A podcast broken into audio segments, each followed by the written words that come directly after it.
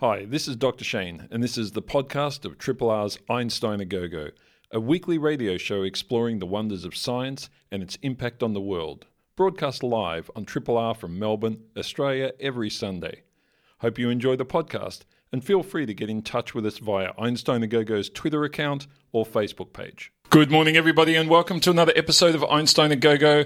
I'm Dr. Shane. Thanks so much for tuning in for an hour of science. We have some great guests coming up later in the show. We also have a couple of members of my team in the studio with me. Actually, is a special guest host today, Dr. Sarah Best.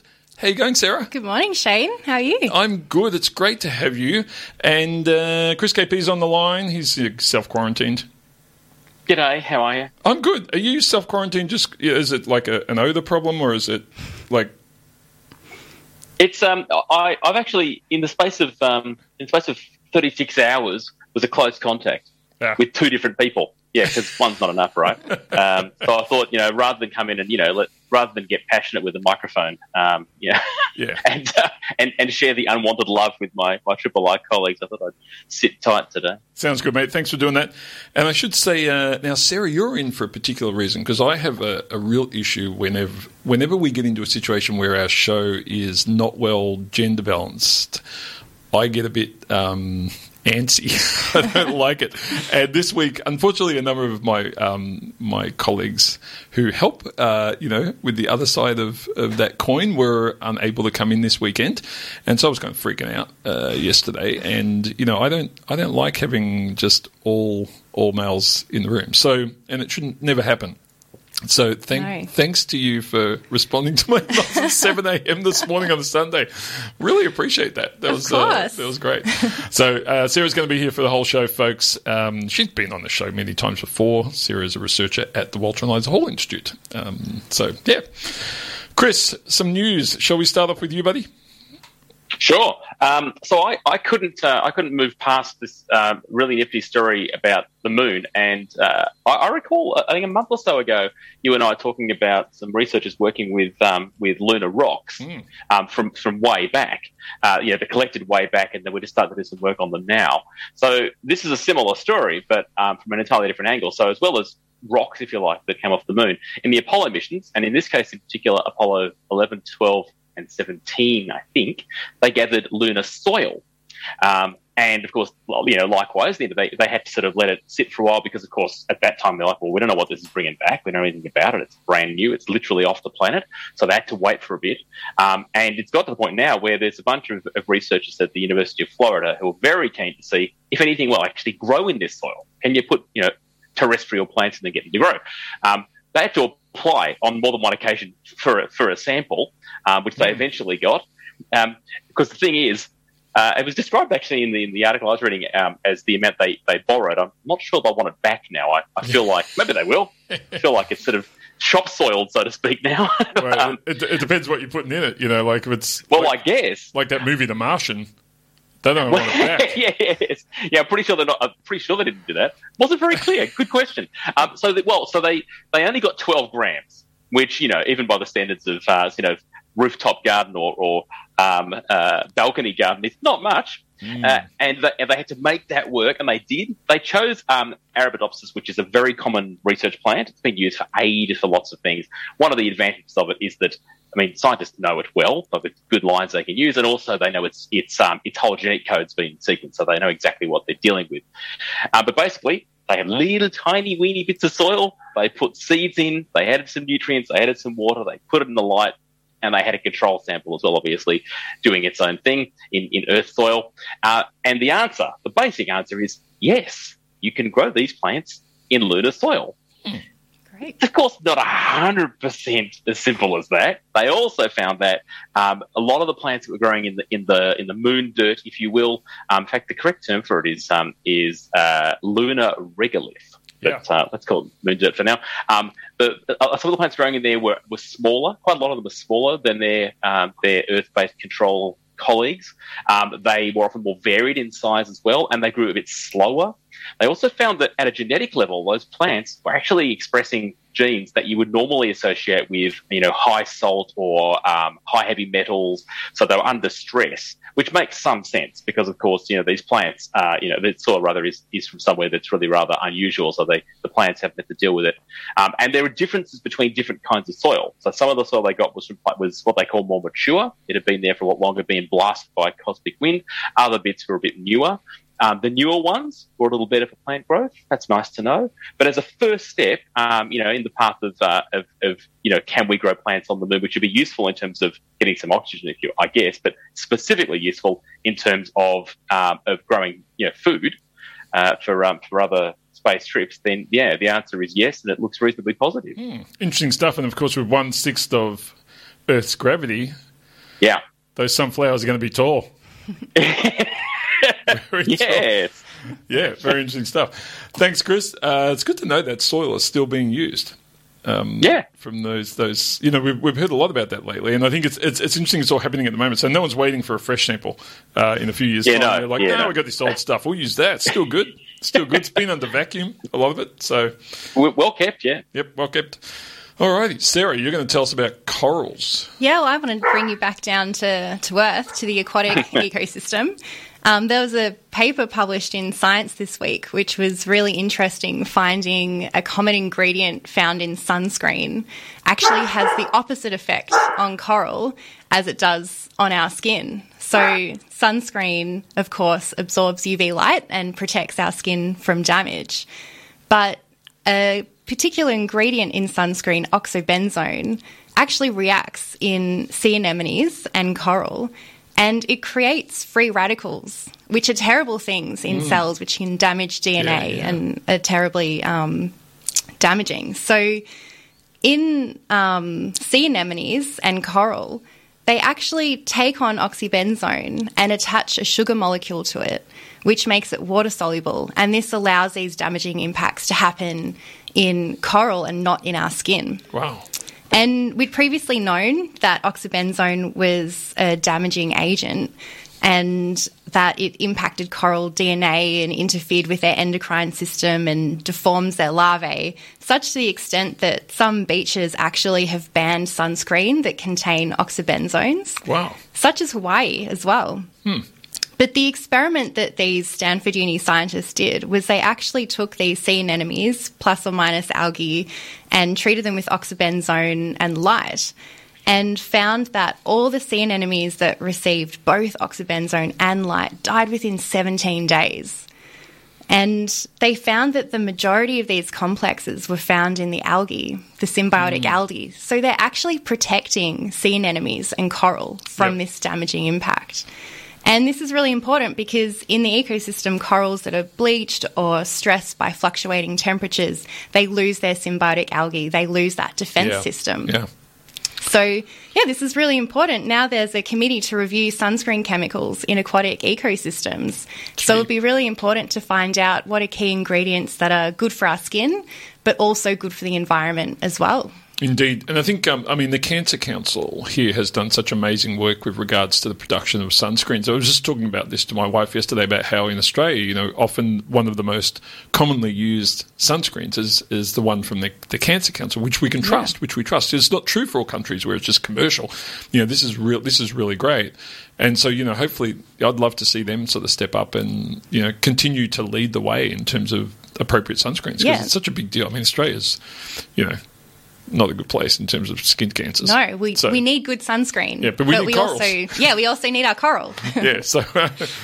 Not good. All right, thanks, Sarah. Now, guys, one of the things I wanted to talk to you about, I'm sure you've seen the news, but the great data has been coming out from the Event Horizons program with regards to the black hole at the center of our galaxy. Some people probably remember that amazing photo of the young researcher looking at the first image of a black hole just a few years ago now, and that was actually a black hole that's a long way away from us, actually. That was, M87, which is far-flung, long way away, but it's ginormous. It was a huge black hole, and if you think of our galaxy, it's kind of either way harder to look at our own galaxy because, you know, you're kind of looking through the thing. You know, you've got to look through a lot of crap to get to the area you want to look at. And in our case, in Sagittarius, there is an object we think is there called Sagittarius A. And if you have a look in that region, you'll see some stuff that's orbiting that location and orbiting pretty fast and a bit weird because, you know, there's nothing there. You can't see anything. But, of course, what is there is a black hole. Now, the black hole that's in the Milky Way is nowhere near the size of the one M87 that we saw just a few years back. It is about 1,000th, actually, of the size. It's nowhere near as big. And so that, in terms of physical size, if you want to think of it, it's kind of like the orbit of Mercury, you know, around the sun. So it's still, you know, big, but not as big as the other one. But this actually, funnily enough, its small size made it very hard to do these measurements for a couple of reasons. One is, if you think about the orbital mechanics of these things, the hot gases and sort of and so forth that spiral around and eventually cross the event horizon and go into the black hole, these things travel at very high speeds, and they're traveling at similar speeds basically for both the small black hole in our galaxy, but the big one that we saw a couple of years ago. Now, if you think of what we're looking at these things. This is what we can see, these orbiting bits of hot stuff. And what you want is for that stuff to stay still for a bit while you take a photo. Now, these images are taken over days, not minutes.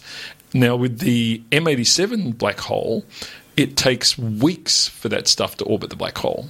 But with our little one, our tiny one, which is still ginormous, I should say, at the center of our galaxy, it takes minutes.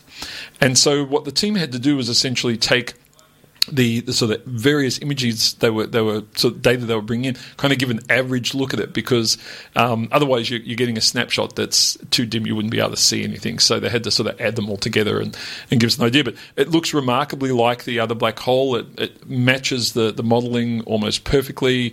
You know, there's an incredible sort of scenario here where we're actually, you know, seeing the effects right on the edge of these black holes and what that looks like. And believe it or not, it all lines up exactly with Einstein's theory of general relativity.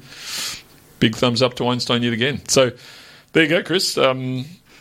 More black hole data. Yeah, I just love the idea. There's something wonderfully humbling about the fact that there's a massive great black hole. You know, it's a long way away, but it's our solar system, right? Our galaxy. Sorry, it's not way out there. It's Thankfully, not in our solar system. Well, not as far as we know, but you know they can emerge, right? I don't know. This one, I mean, it's a good question though. This one is 27,000 light years away from Earth, so even the data we're seeing is 27,000 years old, because that's how long it takes to get to us. Which is wow, cool. That's one of my favourite things about space science completely, is that almost everything you find out, everything you see and therefore base your conclusions on is old data. But that's all you got, right? You know. Yeah, and the further you look back in time, which is quite phenomenal. And even things in their own solar system take minutes for us to see the light from those, which is kind of freaky. But space is vast. There's no doubt about it. Anyway, folks, we're going to take a break for some music in a second, and then we'll be back with our first guest for today. That'll be Dick Williams. We're going to be talking to a plant ecologist about feral horses and what's going on in the Alpine regions, which I should point out, someone, a dedicated listener to this show, asked me to do this about 5 years ago. Here you go. Sorry it took so long. But, you know, I do take a little note somewhere, and anyway, we set this one up. So hang in there, folks. Here's some music. We'll be back in just a minute. Triple R. There you are, listening to Triple R, folks. We do have our guest on the line now. A little bit, a couple of things there. Dick Williams is an adjunct professor. He is at the Research Institute for Environmental Livelihoods at Charles Darwin University. Dick, can you hear us? Yeah, I can. G'day, Shane. G'day, Chris. G'day, Sarah. G'day, listeners. Thanks so much for coming online, Dick. Now, about 5 years ago, I promised someone I'd get a guest on to talk about the Australian Alps and what some of the situations going on there with feral horses, were all about. It's taken me a while, but we're finally chatting. Give us a bit of a rundown on what the situation is. About how many horses do we have in these regions? Yeah, better late than never, I guess, Shane. In that 5 years, I've retired, so you know. but still, Well, as many of your guests would know, the Australian Alps are a very small proportion of the Australian landscape, you know, less than 1%. Huge importance for biodiversity and for water and for conservation. And at present, we've got somewhere between 4,000 and 5,000 heads, something like that, in the Victorian Alps, and another maybe 10,000 to 15,000 head in the New South Wales Alps. Mm. And so these are massive numbers, and it's a real problem. And to put that into some sort of context, when cattle grazing finished in the Victorian Alpine National Park in 2005, there was something like 3,500 head of cattle. Mm. So a horse is about the same as a cow in that it's about 500 kilograms, needs about 10 kilos of dry matter a day to stay in touch with life, and about 40 litres of water. So, you know, we're sort of back to square one in one sense, by having a whole lot of livestock back up in the high country. And we know from the best part of a century's worth of research that that's bad news for the high country. Yeah, I mean, one of the things I understand from what you sent through to me is that with all that background, like that 100 years of knowledge, you can be pretty good at predicting what the impact will be, I'm assuming. Absolutely, and this is the great value of, you know, science in general, environmental science in particular, and that aspect of, or branch of environmental science that deals with long-term ecological research. So, you know, I've been involved in researching aspects of alpine plant ecology, long-term vegetation dynamics, how things change for about 40, 45 years. And there was another, 30 or 40 years of high-quality, in-depth research before me. So, you know, as you say, we've had a succession of folks working on how the Alps work, and so therefore, and we know quite a lot about, domestic livestock, how they work as well. It's agricultural science 101. You put the two together, and, you know, you can understand things like selective grazing, the need for water, the preferred habitats, and the long-term impacts, and most importantly, the time it takes to recover once some of these landscapes have been damaged. Mm. So, yeah, the long-term history of looking at sheep and cattle in the Australian high country has provided a very good platform for us to understand exactly what horses and another emerging problem is feral deer are going to do to these very special landscapes. And whenever I think about the sort of our ecology and how all this plays together, you know, usually when we talk about various animals and so forth, there's a predator-prey relationship somewhere in there. What does that look like for horses? Do they have a predator in the Australian landscape? Are they a predator themselves? What does that look like? Well, they're not predators as such, but they're the top of the food chain grazers. Mm. They might get knocked about a bit. The young ones might get knocked about a bit by, the odd fox. There's an emerging thought about trying to reintroduce dingoes as an apex predator, but at the moment, I mean, there is no predator apart from us. Yeah. So there's really nothing to control the rate of population increase. And so that's another thing to bear in mind about these feral animals. There's not only large numbers of them, but there is large numbers of them because their reproductive rate is so high. It's somewhere between 10, 15, maybe even 20% per annum. So that means the populations are doubling every 4 or 5 years. Yeah. And so staying on top of that, the only predator that works is a lethal human. Yeah. And I assume that, if we think just about food supplies, water supplies, all those things, but by the time that kind of gets their population in check, I assume that would be affecting a lot of other species quite substantially, and we never want to get to that point. Yes, and that's right.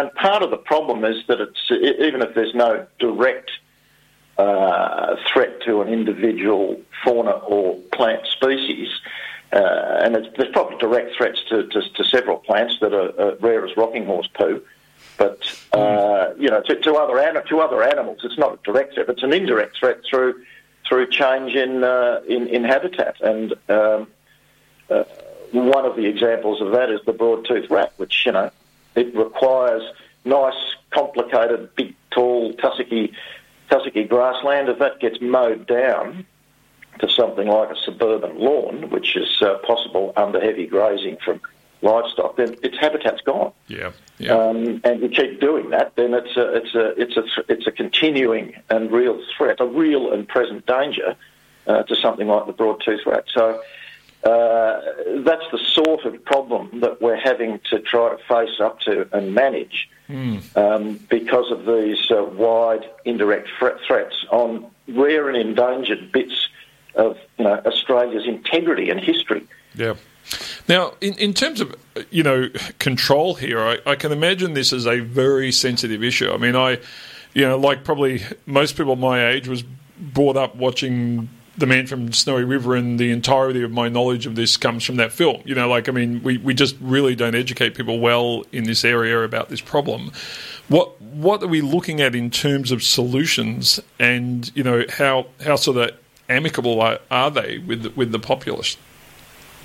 Well, this is where the rubber hits the road in terms of social licence to act and to, you know, change the way we do things. And this is I'm not dismissing this as something that's unimportant. It's very, very important. But the waters are sort of muddied, to my way of thinking, by Man from Snowy River type business, because there's this romance that's associated with the animal itself.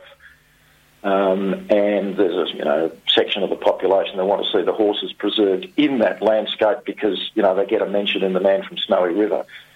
So the question then simply becomes, well, how many and where to preserve that sort of cultural memory? Can we do it somewhere outside of the conservation estate to meet both objectives? And to my way of thinking, it's quite straightforward. You can, but you just don't do it in national parks. Yep. Which are the last sort of vestige of biodiversity conservation we had. So we have to look at the hard-nosed solutions of lethal control, and in many respects that's probably the most humane way to go anyway, because if you let populations grow unchecked, and, you know, the next big drought, there is going to be severe and appalling death of both adults and young horses that, you know, nobody really wants to see. So it's, in one sense, a wicked problem, but I guess lethal control is the worst solution that we've got, except for all the others that have been tried from time to time, as Churchill might have said about democracy.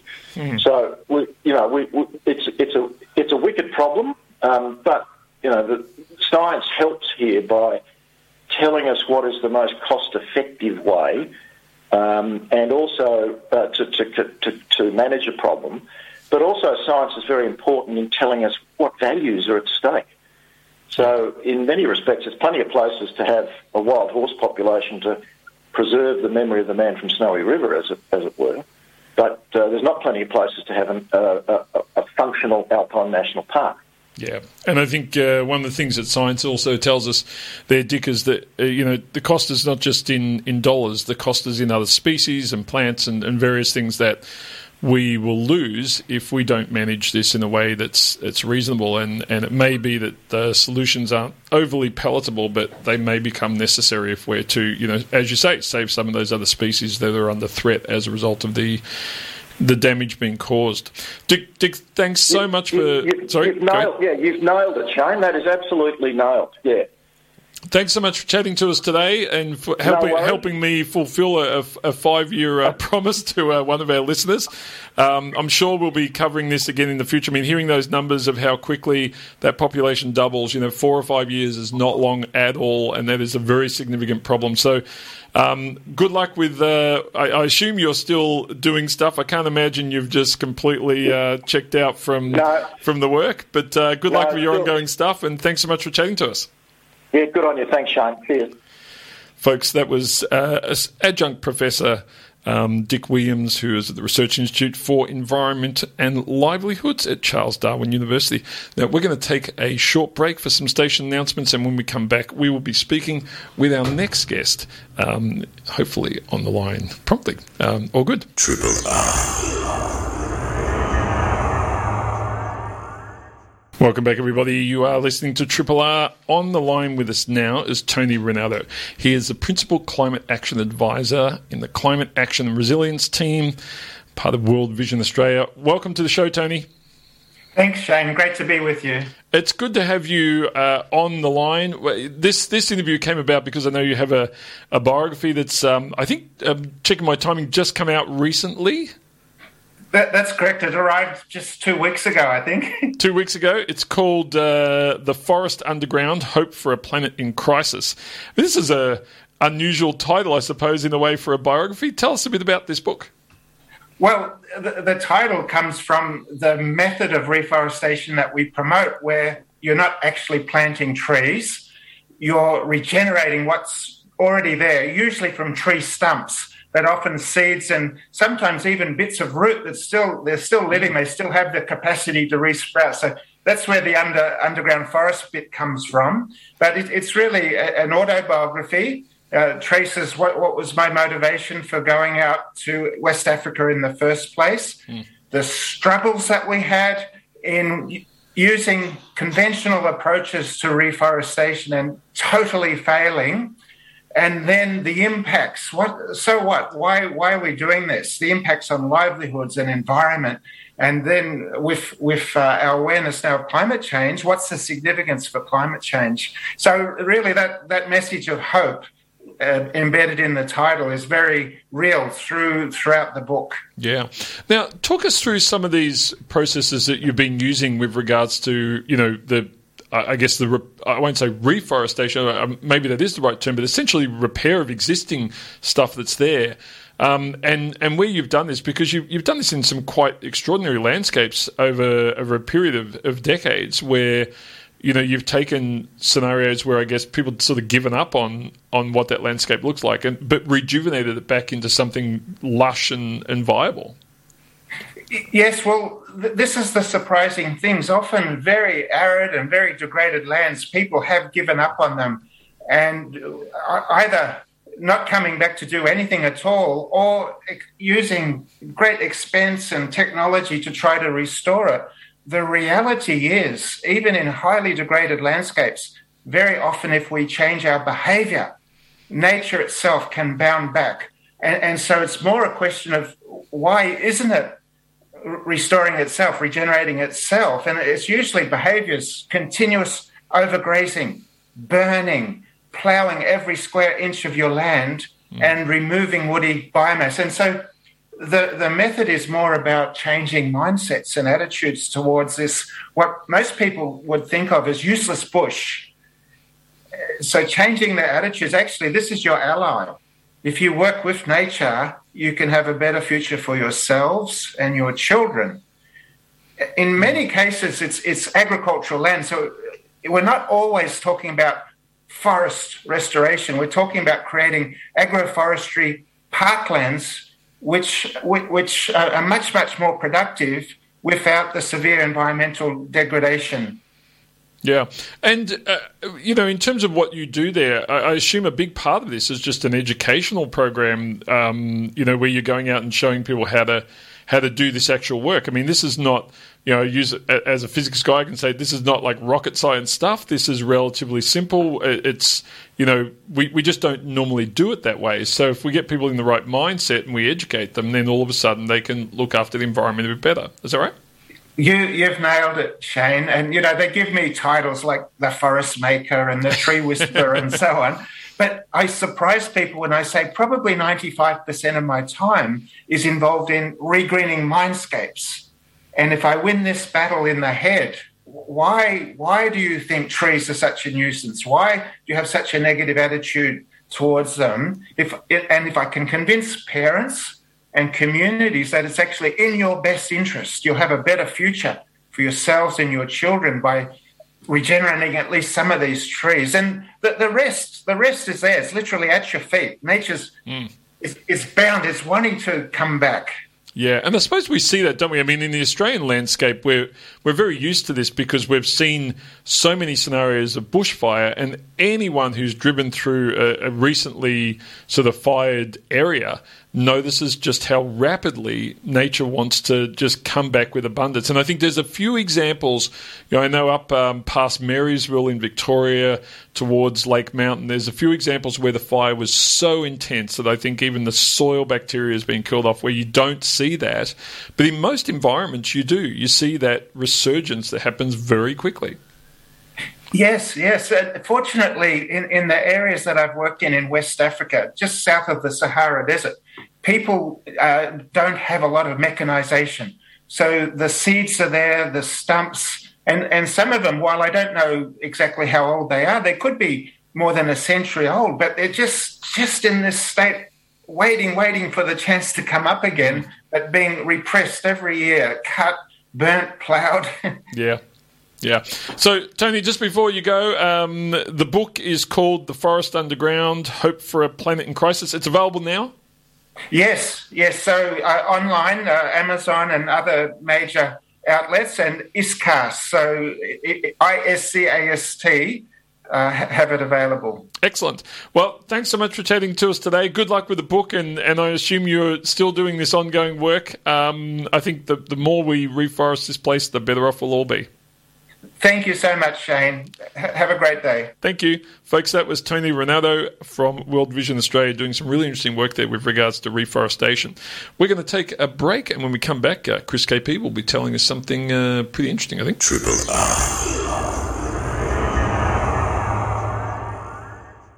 Welcome back, everybody. You are listening to Einstein-A-Go-Go. And we've got Chris KP back on the line. I think he's got a barking dog in the background. I'm not sure what you're going to do about that, pal. Oh, you could hear that? Oh, yeah. I wasn't sure. I might. Oh, that's pretty annoying. Yes, they're excitable, you know. Yeah. Well, you know, you live on a farm or something, don't you? You're a farmer. I do. A farmman. Yes, I do. A farmman. Thank you. I do, and I must say that, you know, even though it's annoying occasionally, the dogs, I think they express what I would like to express. I'd love to be that excited and be able to just do it, just scream it from the hilltops, and it's just not acceptable socially. I thought that was why you were living on a farm. So it certainly makes it easier to shout things from the rooftop. Yes, indeed. So, what are you going to tell us about? Look, I wanted to go back to it. It's an old story, and the reason I thought of this story, it's an old bit of important, I think, historical, or at least nice, historical Australian science. The reason I want to get back there is because a few months ago I was talking to friends, and they had zero knowledge of this. And okay. I'm like, okay, hang on. You need to know this. So, and the key character in this tale is a guy called Doug Waterhouse. And if you don't know of Doug worked from the 30s, in fact. So going way back in the 1930s, he worked for what was then CSIR, which is the predecessor to CSIRO, the Council for Scientific Industrial Research. He was an entomologist, and he worked on sheep blowfly, because that's a massive problem. If you get fly-blown sheep, it's nobody's friend. Of course, all his work on flies got diverted to mosquitoes during the war, because we had a whole lot of troops up in the tropics getting bitten and getting malaria. So, and he developed a formulation which was really good for keeping mozzies off, and he was quite famous amongst the armed forces. They were like, yeah, we love Doug, we love this stuff, because, you know, it produce such relief. Anyway, he produced this formula that was really good, and he was able to show that it was effective against mosquitoes, and indeed against flies, with a bit of modification. So that's nice. Everybody knows about it, but of course, you know, everybody knows it in the scientific world, but they really know about it anywhere else. So then a bit of a lucky chance turns up, and the luckiest chance is ultimately that the Queen is coming to Australia in 1963. That's the good news. The bad news, at least for the Queen, is that she's coming between sort of, you know, February and March, and there is almost no worse time for flies. Yeah.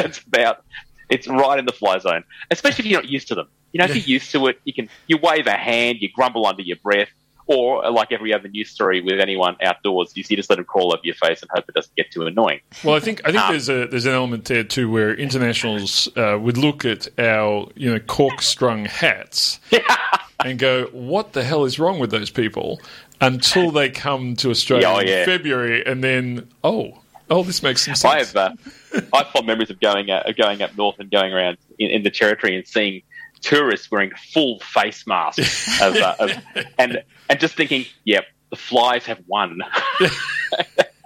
Anyway, so Doug gets on, I don't know how, person, and Doug Waterhouse gets in touch with one of the Queen's aides and manages to get them to use this new formulation he's got on the Queen because there's a garden party in Canberra. You need test subjects. Well, yes. I mean, he knows that it works, but it's good publicity and it's, all that jazz.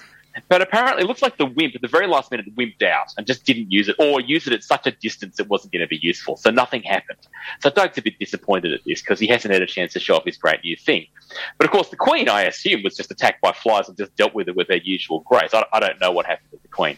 But the day after this happened, there was sort of a break in proceedings. It was like a social day for the government house staff to hang out with some of the entourage, to hang out with some journalists. They went and played golf. And, of course, the risk at that point is much lower. There's no royalty, right?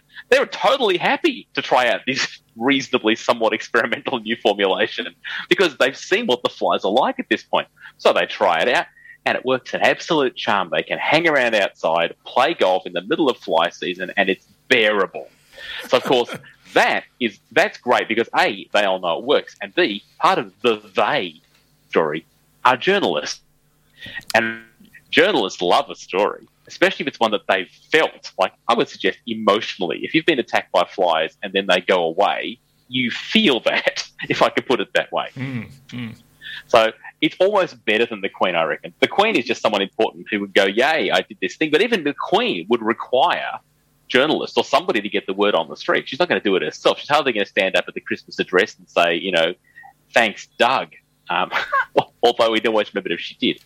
Anyway, so the word then gets out on the street that, there's this amazing new formulation that some bloke called Doug Waterhouse at CSIR has produced. It's in the papers, so general people as opposed to researchers are picking up on this thing. And I believe, I'm pretty sure the image in my mind at least is on a Saturday morning, Doug's pottering about in the garden and the phone rings. So he goes in and answers the phone, and it's somebody he's never heard of at all from a company called Mortine, saying, "Look, we heard that you had this new formula that's ran on flies, etc. Can you tell us about it?" And cut a long story short, Doug did. He's totally happy to go, "Yeah, you bit of this, bit of that." I don't know what the actual ingredients are. Let me give you the whole formula for free. Well, he pretty much gave it away, and at the time, I mean, the thing is, the I in CSIR and in CSIRO is about industry, so if industry's going to pick this thing up and use it, that's kind of good. Things have changed a bit since then in terms of how that goes on, but ultimately he gave it away to these guys, and about a year later, Aerogard was born. So we got Aerogard from Doug Waterhouse giving away the formula to something he's been working on since, I would say, World War II. 20 years later, it becomes a thing. And I think that at some point shortly after that time, about Christmas time, which is also a good time of flies, the Mortine folk sent Doug 12 cans of this new. So that's the payment. That's the entire payment. What's that about? $12? It's not much. Heaven only knows. Yeah. So if you're enjoying life outdoors, or you've ever used Aerogard, or I would suggest a lot of those personal insect spray things, you can thank Doug Waterhouse. Having said that, the other thing he oversaw. And there's a fantastic photograph somewhere out there. I don't have it on me, but it's a great photograph of him. And picture this. He's the head of the group, right? Like, he's important now. And he's getting on a bit in life, so he's not a young man. There's this great photograph of a very stony-faced old man in a white coat rolling dung in his hands. And the reason that's there is because Doug Waterhouse also oversaw. He was the guy that signed off on the introduction of dung beetles to Australia. Right. And if you've ever, especially in I guess regional areas more than anywhere else, but generally speaking, if you've sat outdoors at a cafe, had a coffee, and lunch, and haven't been bombarded by flies, it's because of this guy and his teams. Because if you think about it, there were no large, the largest animals we had feeding on grasslands and doing poo were kangaroos. We bought a whole lot more in. Sheep and cows do a lot more of this, and we did not have the insect ecosystems to deal with that. So You can try and spray them out of existence. You can try and swap them out of existence. You can try and cope with them, none of which are particularly satisfying. And it's a bit of a gamble to bring in a biological control. We know that that can go very wrong, but ultimately they were pretty confident, and it's turned out to be a really good thing because the dung beetles will, gather the dung, bury it to some extent, and gets it out of the way. It gets it out of the air where the flies will lay in it. So yeah, dung beetles and Aerogard are the at least to some extent are the work of Doug Waterhouse and his people, and I think we should all be grateful. I think we've all had those experiences where you just cannot get rid of them. The flies are just all over you. I know one of the things that I found is, of course, what I would call not just the flies but the mosquitoes as well. That the late night attack, if I ever get my telescope out, which happens every now and then, happened a bit during the lockdown actually, but and you go outside and you can't see them, but you know it's happening. Yeah. You know it's happening. Yeah. And you know you'll regret it the following day if you do not take action. Spot on. Because when you're lying in bed, at night and the lights are all out, you can hear them. Oh yeah, yeah. It doesn't mean but you can hear them. Yeah. But yeah, when you're outside, totally agree with you. You can't see them. There's too much going on. And by the time you think about it, it's almost certainly too late. They've mauled you. You're going to spend the rest of the night scratching your ankles. Yeah, and I think I tend to, for me, it's, because you, especially, if you're doing astronomy, and people who deal with this, amateur astronomy would know this, you often do it in the, it's freezing cold, which is fine. So you're fairly covered up. But you still need to be other type, so you can't wear gloves. And I've never been able to sort of do that. So there's always something going on, and so I get them on the back of my hands, which is it's a shocker of a spot to get, to get this sort of stuff. So, but of course, it's weird. There's there's a lot of products around, and some of them work, some of them don't. But good on them. And I've no idea how effective, and this is, we're going back a long time now. This is 50 years ago, so more than that, 60 years ago. I've no idea how effective those formulations are and whether they've changed or not. You'd think that the insects would have, there'd be a bit of, evolutionary pressure now, but you'd think they would have learned. Maybe not, I don't know. I haven't been an insect for years, so I'm underqualified to answer that. Yeah, I'm a little out of touch, but you think that would have changed a little bit, I guess. Yeah, that's good stuff. And if you're a if you're a cattle or a sheep farmer, you'll know what it's like to get a fly-blown animal. That's nobody's friend either. No, so that's bad stuff. The dung beetles have helped that out as well. Yeah, excellent. Thanks, Chris KP. Now, we've got about 8 or 9 minutes left on the show, and Sarah was good enough to come in and help me out today, so I thought we'd talk a little bit about her research because you're a bit of a superstar at the moment. You're doing pretty well. Oh, look, my Twitter feed's going off, so I must be. Isn't that how you measure it these days? I love that. My Twitter feed's going off. Well, I don't know. Were you really smutty or something on your Twitter feed? Because that could, you just... I know you put a lot of cat pictures up. That would do it as well. Well, yeah. So Twitter is the new measure, is it, of good research? That's what I hear. I was talking to my postdoc on Friday afternoon, and he said there was a thing called a Kardashian index. Oh, really? So if the number of Twitter followers and divided by the number of citations... Yeah. And if your value is higher than 5, you're more of a Kardashian. Now, we should pause the program while every researcher listening does this calculation. Quick. So if your number is higher than 5, you are like... You have a lot more Twitter stuff going on than you have citations and scientific impact. Does that mean you're more like a Kardashian than a scientist? Or I think that's the implication. Because I'm thinking about, if I think about my citations, and it's a while back now since I've been actively publishing in over a decade, and if I was to divide that, that's not going to come out well for me. You might be a Kardashian. I'm more of a... This is a disturbing... This is disturbing. Yeah, you don't look like a Kardashian. So, thanks, Chris. Worst of both worlds I've got by the look of it. It's not really working for me.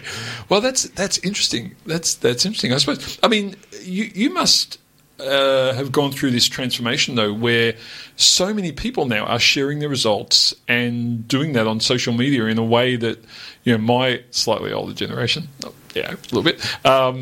We never did that. We didn't have that sort of access. The number of times I see people, tweeting, "Here's my new paper. Go look at it." It seems to be the new way to distribute information. And that's how we find all our information as well. Right. So have a quick scroll of Twitter in the morning to find out what's up on BioArchive and who's talking about which paper, which international scientist has liked what. That's right. How we get on top of it. Yeah, no, that's great. Now, tell us a bit about your lab and what you're up to. I mean, you've been on the show, I think, 3 times before, so some listeners may remember it.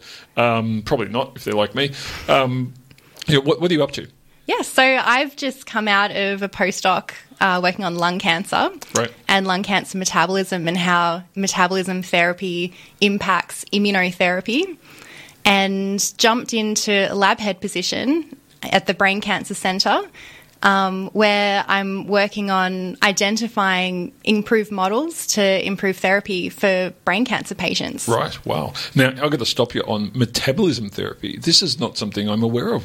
How is that different from immunotherapy and chemotherapy, and what's metabolism therapy? So metabolism therapy is really just identifying a pathway that's upregulated in cancer cells compared to normal cells and inhibiting that pathway. Oh, okay. So slowing them down. Exactly, yeah. Except that a lot of people do that in a dish, and metabolism is a bit different in a dish, and you don't have your immune cells in a dish. And so what we found was we tested this glutaminase inhibitor, metabolic therapy, in preclinical models where we have an immune system and a microenvironment and tumours develop naturally in lung. And we found that the cancer metabolism is really similar to the immune cell metabolism. Wow. And those immune cells called cytotoxic T cells, which are really capable of destroying the tumour, have a very similar metabolism. And out there in the clinical trial world at the moment, there's a combination of this glutaminase inhibitor with immunotherapy, so blocking a cancer metabolic pathway and enhancing T cells. And we found that if you put them together, our cytotoxic T cells are really quite stunted, and they can't deliver any anti-tumour impact. Yeah, wow. So it's a negative result. We managed to publish a negative study, but we think it's really important to get out there and really think about everything that's happening in the tumour microenvironment. Yeah, and I think we're in that state at the moment where people are talking about these, and this is fantastic, but there are these multiple different types of therapy, you know, like there's immunotherapy, there's chemotherapies, there's excision therapies, there are, all these different things, and they must interact with one another. And we know that chemotherapy affects the immune system quite substantially when, you know, this is one of the reasons why it's, you know, I keep harping on about this, so important to lower the case numbers for COVID at the moment, because there's huge numbers of people around the city who are, you know, just permanently in lockdown while the rest of us live our lives because their immune systems are shot while they're going through these treatments. And, you know, just understanding that interplay is so important, because one of the things it took a while to get my head around this, but the idea that our immune systems are killing cancer all the time. And when we talk about people having cancer, it's at the point where they're not doing that well. Is that exactly? I'm right there, aren't I? Yeah, and I think a common misconception is probably a lot of people have had cancer cells develop in their bodies, but they've never had a cancer, because our immune system is so good at identifying those different types of cells and killing them before they create a problem. Yeah, yeah. One of the things, I think I said this about 10 years ago, but, you know, the future with immunotherapies is just extraordinary. And, you know, that to me, if we can, I mean, the immune system is one of the complicated things on the planet, you know, like understanding it, you know, when it's attacking our own cells, when it's doing that correctly, when it's not doing that correctly, how we enhance it, how we get it to restart when it's not attacking cancer cells. You know, I mean, there's a lot of complexity there. So with the new centre though, with the brain cancer, I mean, what's the sort of core sort of thrust there? Because this is a huge problem. Yes, well, for brain cancer patients that have an incredibly poor survival and treatments that haven't changed in over 3 decades. Patients that were being diagnosed with brain cancer in the 60s were given the same treatment options that they're given today. And we just think that that's absolutely reprehensible, and we really need to increase the amount of research that's going into brain cancer and the amount of money that's going into brain cancer research. And we know that from other fields that if you increase the research dollars, increase the capacity of people and the numbers of people who are investigating a problem from lots of different angles, we will start to identify those areas where we can improve treatment. Yeah. Oh, look, fantastic. I have a million questions now, which we don't have time for, but, you know, all the stuff around the blood-brain barrier, and I know that makes it difficult to deliver drugs, and, you know, it's so much harder to treat and everything. You know, that's just you can't get in there for a start. It's really hard to get in there. But, look, it's great you guys are doing that. We're going to have you back on at some stage. We'll talk about this more. But thanks so much for coming in today and saving me from having a dude fest of a show, which our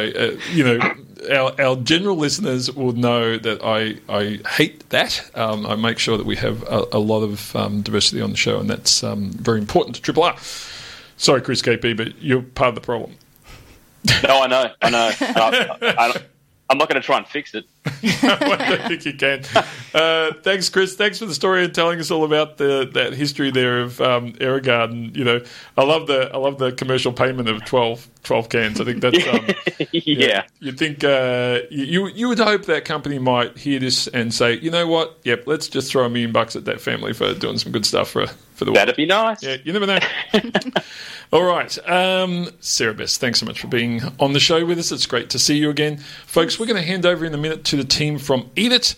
I think I can see Cam in the studio right next door to me, ready to go. You've been listening to Einstein-A-Go-Go. We're going to be back again next week. Hopefully in a few weeks' time we'll be speaking to Brett Sutton, Professor Brett Sutton, our Chief Health Officer, about COVID. We're working on that, but sadly Brett has COVID at the moment, so he's recovering. And we'll be talking more and more about all of those things as the year rolls on. Remember to take care, stay safe, wear a mask if you're inside, and try and reduce the case numbers as much as possible. I think we're back to the term flattening the curve. We really need to do this, especially for our teachers and our elderly and all of those at risk. Thanks for listening to Einstein-A-Go-Go. Chat to you again next week. Hi, this is Dr. Shane. Thanks for listening to the podcast of Triple R's Einstein-A-Go-Go, a weekly radio show exploring the wonders of science and its impact on the world. Broadcast live on Triple R from Melbourne, Australia, every Sunday. Hope you enjoyed the podcast, and feel free to get in touch with us via Einstein-A-Go-Go's Twitter account or Facebook page.